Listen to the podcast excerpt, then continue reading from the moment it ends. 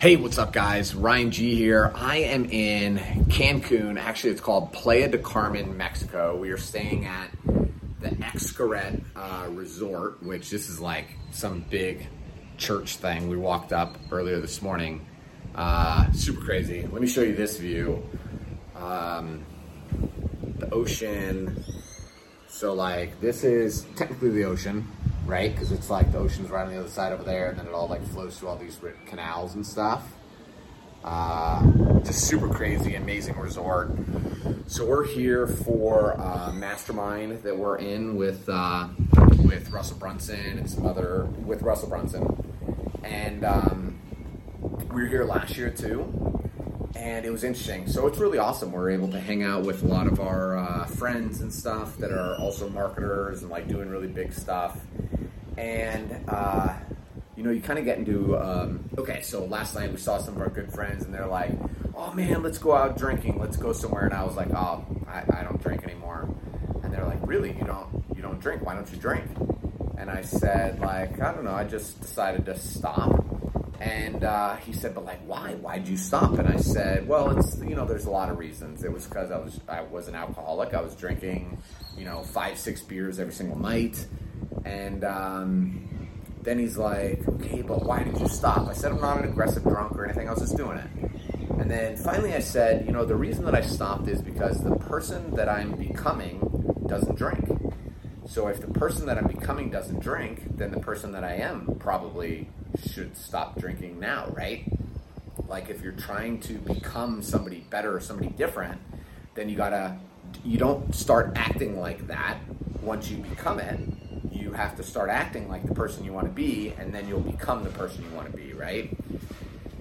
Uh, so it was interesting. It was hard because everybody else is drinking, and obviously I want to drink, right? But uh, uh, it was also interesting to see as the only sober person in the area to see everybody, and I'm like, okay, well, this is what this is what a bunch of drunk marketers look like talking about stuff. So that was interesting.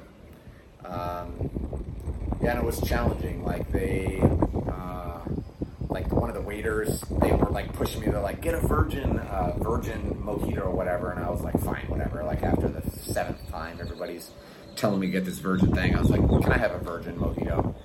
And the freaking waiter had like a little attitude of me, which I was getting a little pissed off about. He kept making little comments about how I was drinking a virgin instead of one with alcohol, and I just it was. Uh, it was just interesting. It's interesting how when you try to change and do something different, how people around you then start trying to kind of pull you back a little bit. Uh, it was strange. So, how does this kind of relate to our world of being a firearms instructor?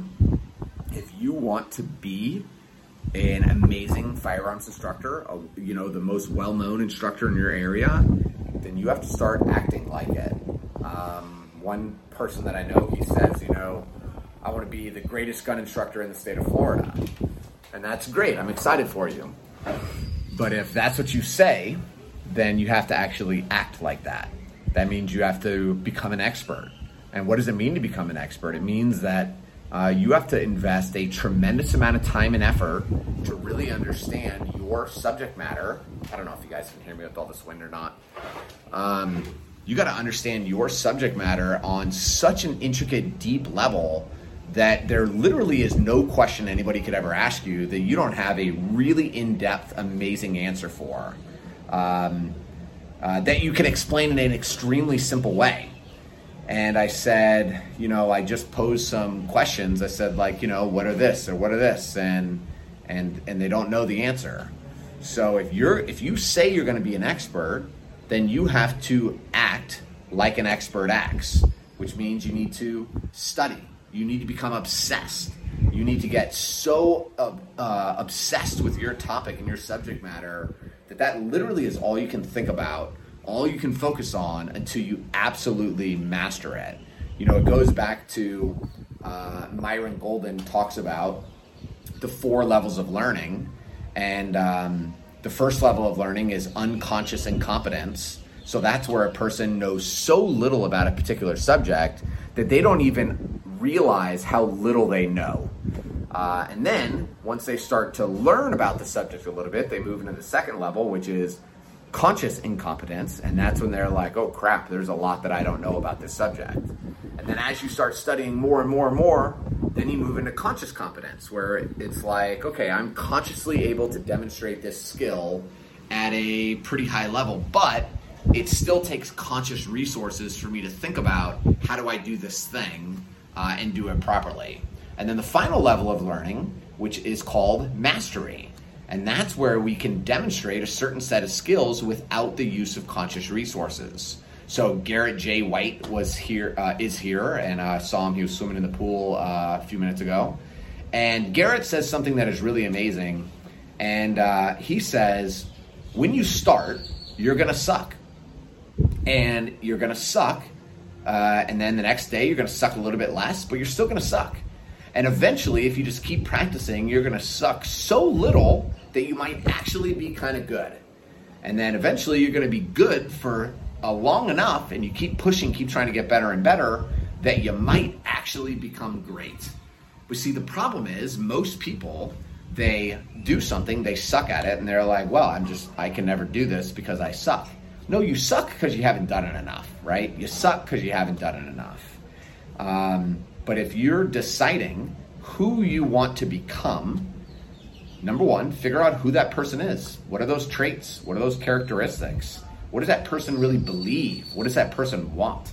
And then you need to start acting like that person you know, I think it was, I actually don't know, I'm going to totally mess this up, but it was one of the great uh, personal development people, Jim Rohn, um, somebody, oh man, can't remember, but he basically said, I started taking everything in my life that could possibly offend other people and I started like getting rid of it. So it's not about dulling yourself down, but it's about trying to figure out how do I best connect with people uh, and how do I get rid of those like offensive, bad characteristics that kind of turn people away, right?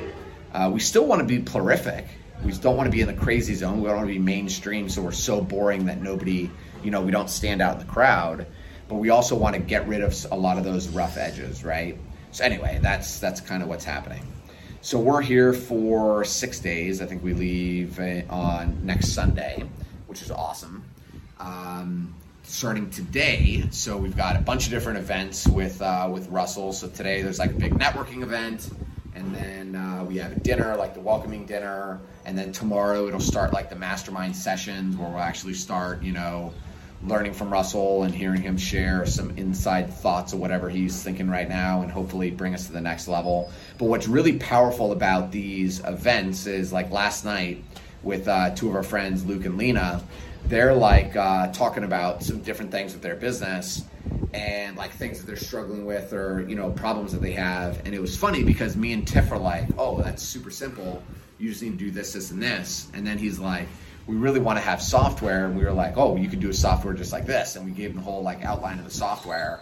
And uh, it was really cool because we were able and like he said as we were hanging out he's like, this right here just paid for this entire trip, which let me tell you, this is a very expensive, uh, very expensive trip.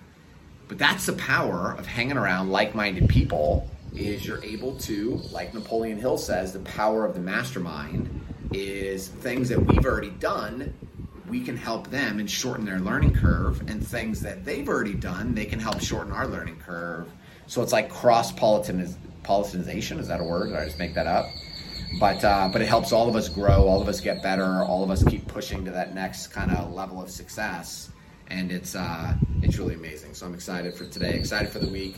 We'll do videos like after every session with Russell because he always drops like amazing bombs, and um, yeah, yeah, uh, yeah. There was a session last year where Russell like got up and had he like read his eulogy. Uh, so talking about becoming the person that you want to be, right? So he read his eulogy of what he wants his wife and his children and like other people to say about him when he dies. And then he said he's like crying and stuff as he's like telling all all this stuff. And then uh, he said, "All right, I want you guys to write it." And I freaking looked at Tiff because I was in a bad place last year. I looked at Tiff and I said, "See you in the room," and I walked out because I was just depressed. I was not feeling good. I was stressed out and whatever and, and anxious. So I left, and then I was like sitting in one of the hallways, and one of the guys, um, he, one of the other people in the mastermind, like came up and saw me, and he goes, "Hey, did you write your eulogy?" And I said, "I would rather die," uh, because that was just the place that I was in, right? So I'm not going to walk out this year. I'm going to do whatever he's telling me to do because that's you know why we invest in a mentor. Uh, but I have been thinking about that all year, right? And how do I become the person that I want to be? So many people, me included, we just think this is the way I am and this is the way that I am always going to be. But is that true? Or do, are we always changing? Are we always, I think we're supposed to always be changing, always be growing, always be getting better. But for some reason, many of us just kind of get stuck in one lane and we just think, well, this is just the way it is. I can never get out of this. But it's not. Like, we literally have, if we don't like our business, change your business. If you don't like your job, change your job. If you don't like your marriage, change your marriage. Become a better person. Figure out what you're, I'm not saying getting divorced, but I'm saying figure out what you're doing wrong in that relationship. And then you focus on get, making yourself better. And then your spouse will hopefully see that if they're a good person and they'll start wanting to change and get better too. You see Tiff in there getting dressed, thinks nobody can see her. Oh, now she's closing it. So Tiff was changing in there, and I was like, the curtain's wide open, and I said, Tiff, there's like a thousand people walking up this castle right here, like, and then you're just naked in our room. Like, close the curtain. What are you doing here? It was, it was really funny. So anyway, thanks for watching, guys. I appreciate you. Have a great day. Be safe.